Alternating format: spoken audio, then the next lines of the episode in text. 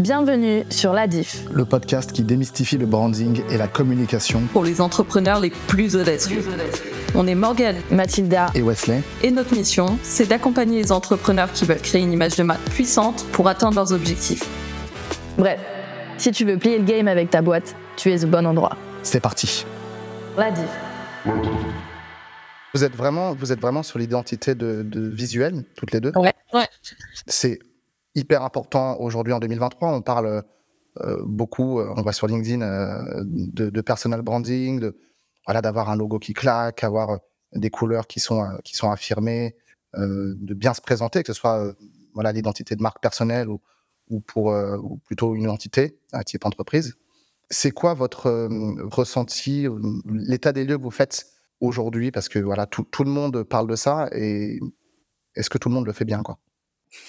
non, on ne le fait pas bien. Je trouve qu'il y a beaucoup de termes aujourd'hui, tu vois, comme tu l'as dit, personal branding, branding, identité de marque, image de marque, et euh, j'ai l'impression que euh, tout est souvent confondu en fait par euh, par tout le monde parce qu'il y a trop de nouveaux termes qui sortent.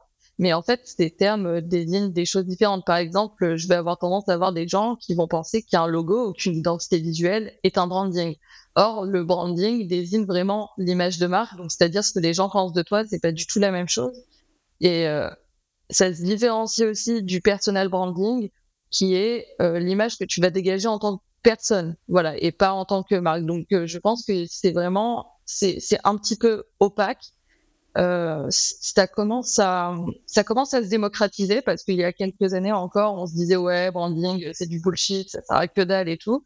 Aujourd'hui, les gens commencent à comprendre que ça sert à quelque chose, mais c'est encore trop pas qu'il y a encore trop de termes, trop de termes utilisés pour qu'on comprenne réellement euh, de quoi on parle. Au-delà des termes, moi, le, le, sujet sur lequel euh, je reviendrai par rapport à ça, c'est que il y a beaucoup de personnes qui ont conscience qu'il faut que ça ressemble à quelque chose. En fait, ils peuvent pas faire un truc à l'arrache euh, qui ressemble à rien. Ça, je pense qu'on a passé l'étape de la marque qui dit OK, je veux un truc qui soit beau, qui soit propre. Mais euh, bah, il y a le côté en fait où euh, tout le monde fait un peu la même chose. On est arrivé à une ère à un moment donné où tout était lissé, où par exemple il y avait des grandes marques qui avaient refait leur logo, euh, où on avait à peu près toute la même typo partout, les mêmes trucs. Mmh. Et finalement, il y avait plus grand chose qui se différenciait d'autres choses. Et j'ai l'impression qu'aujourd'hui, on revient un petit peu à, à, à, une ère où on se dit ok bon bah maintenant qu'en fait on est un petit peu tous uniformisés euh, et qu'on ressemble tous à la même chose bah en fait il y a plus rien qui se différencie. Donc ah on en revient à, non il faut que je réassoie un petit peu mon identité qui je suis montrer en quoi je suis différent. Euh, je pense notamment par exemple au logo de la Redoute qui a été refait euh, il n'y a pas si, longtemps que ça et où on avait quelque chose de très euh, très classico-classique et où on ils ont essayé de remettre un petit peu de fun, un petit peu de mouvement, mmh, quelque chose qui démarque un petit peu plus des autres marques. Euh, et du coup, c'est un côté qui qui montre aussi que voilà, les choses commencent à évoluer. Et ce que je dirais au-delà de ça, c'est qu'aujourd'hui, on rentre dans une ère de d'expérience, mmh. c'est-à-dire que euh, ce sera plus juste faire un truc pour faire joli, ça va être vraiment faire vivre une expérience à travers notre marque, à travers notre service, à travers notre visuel, etc. Et euh, je pense que c'est vraiment, en tout cas moi, le créneau sur lequel j'aime vraiment m'inscrire, c'est de dire que aujourd'hui les gens sont à la recherche d'expériences, de vivre des émotions, de vivre, de vraiment ressentir les choses. Et euh, ça peut se prolonger jusque dans le visuel, jusque dans le sonore, jusque dans l'écrit, toutes ces choses-là en fait, parce qu'on sait qu'aujourd'hui on achète avec les émotions en fait. C'est ça qui, qui nous fait passer à l'action, c'est ça qui nous donne envie. Et euh, c'est ça maintenant, je trouve, qui, fait vraiment la différence dans une, marque, que ça soit euh, ben, de son identité de marque jusqu'à son identité visuelle de marque, son logo, etc. Plus elle va faire ressentir un petit peu une expérience à travers tout ce qui la caractérise, et plus on sera embarqué dans son histoire, plus on va s'en souvenir, plus on va, l'identifier comme, euh, bah, comme étant une marque mémorable et éventuellement s'identifier à elle, etc et plus on aura de chance bah, d'acheter son produit ou son service derrière. Il y a tout un ensemble finalement d'éléments qui vont jouer ensemble, qui vont voilà, être complémentaires. Ouais. C'est marrant de voir que le fond et la forme euh, se confondent de plus en plus. J'aimerais avoir ton, ton avis, Morgane. C'est quoi, toi, ton, ton raisonnement là-dessus, sur euh, l'importance du fond, mais également la forme? Mmh. Je vais d'abord revenir sur ce que euh, disait Mathilda avant de répondre à ça. D'ailleurs, Oui, je suis tout à fait d'accord qu'il y a une tendance à l'uniformisation depuis quelques années. Et d'ailleurs, c'est surtout euh, dans le monde de la Startup Nation qu'on voit ça. je pense qu'en fait, il y a eu un. Je me, je me suis longtemps hein, posé la question pourquoi aujourd'hui toutes les startups se ressemblaient, pourquoi on a euh, en fait?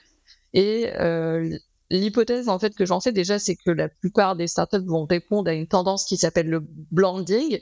Donc le blending, c'est une tendance qui prône le no design. Donc on va vraiment, euh, c'est le le less is more mais poussé à son paroxysme en fait.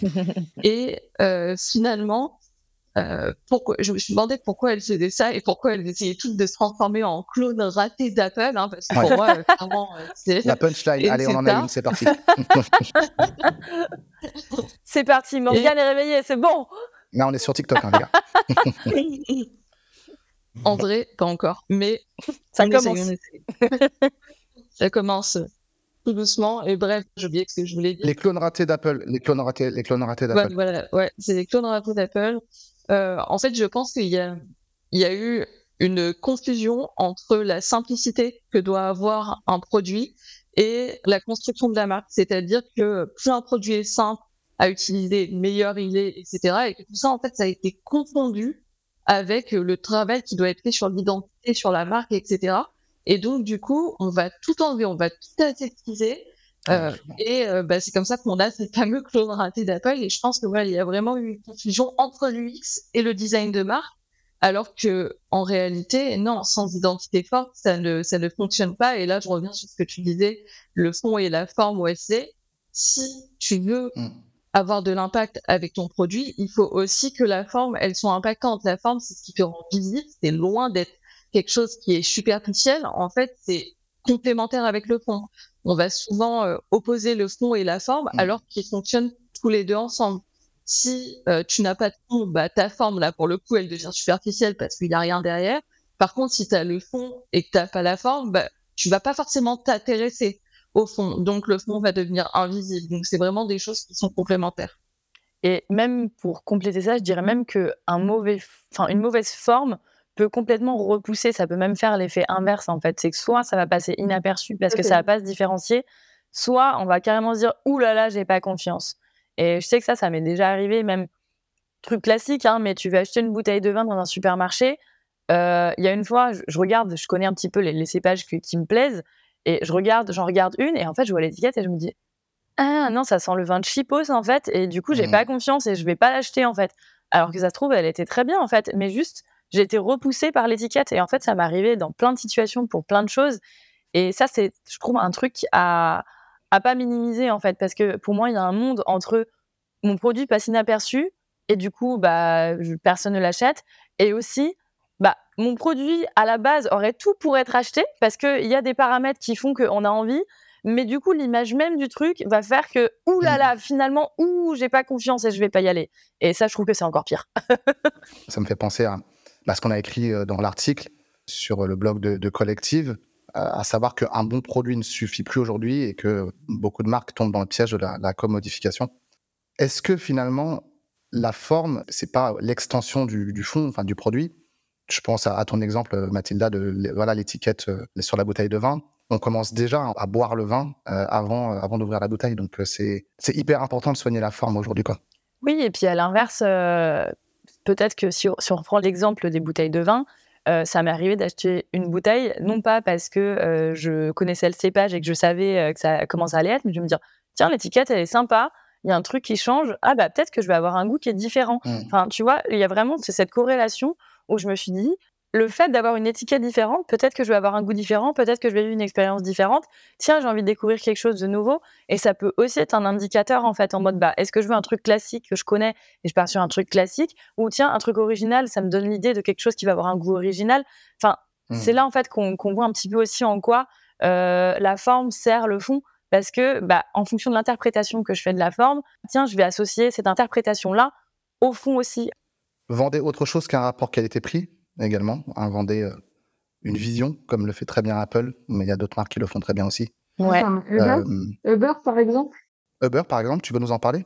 Euh, je pense que c'est l'exemple le plus parfait pour parler de ça, parce que pour le coup, tu as tous les concurrents type Bolt, Hitch à côté, ils font exactement la même chose. Donc, on va dire que quand ils sont lancés sur le marché, c'était les premiers, c'était novateurs, euh, ils sont un petit peu euh, contre les taxis et proposer un service un peu innovant.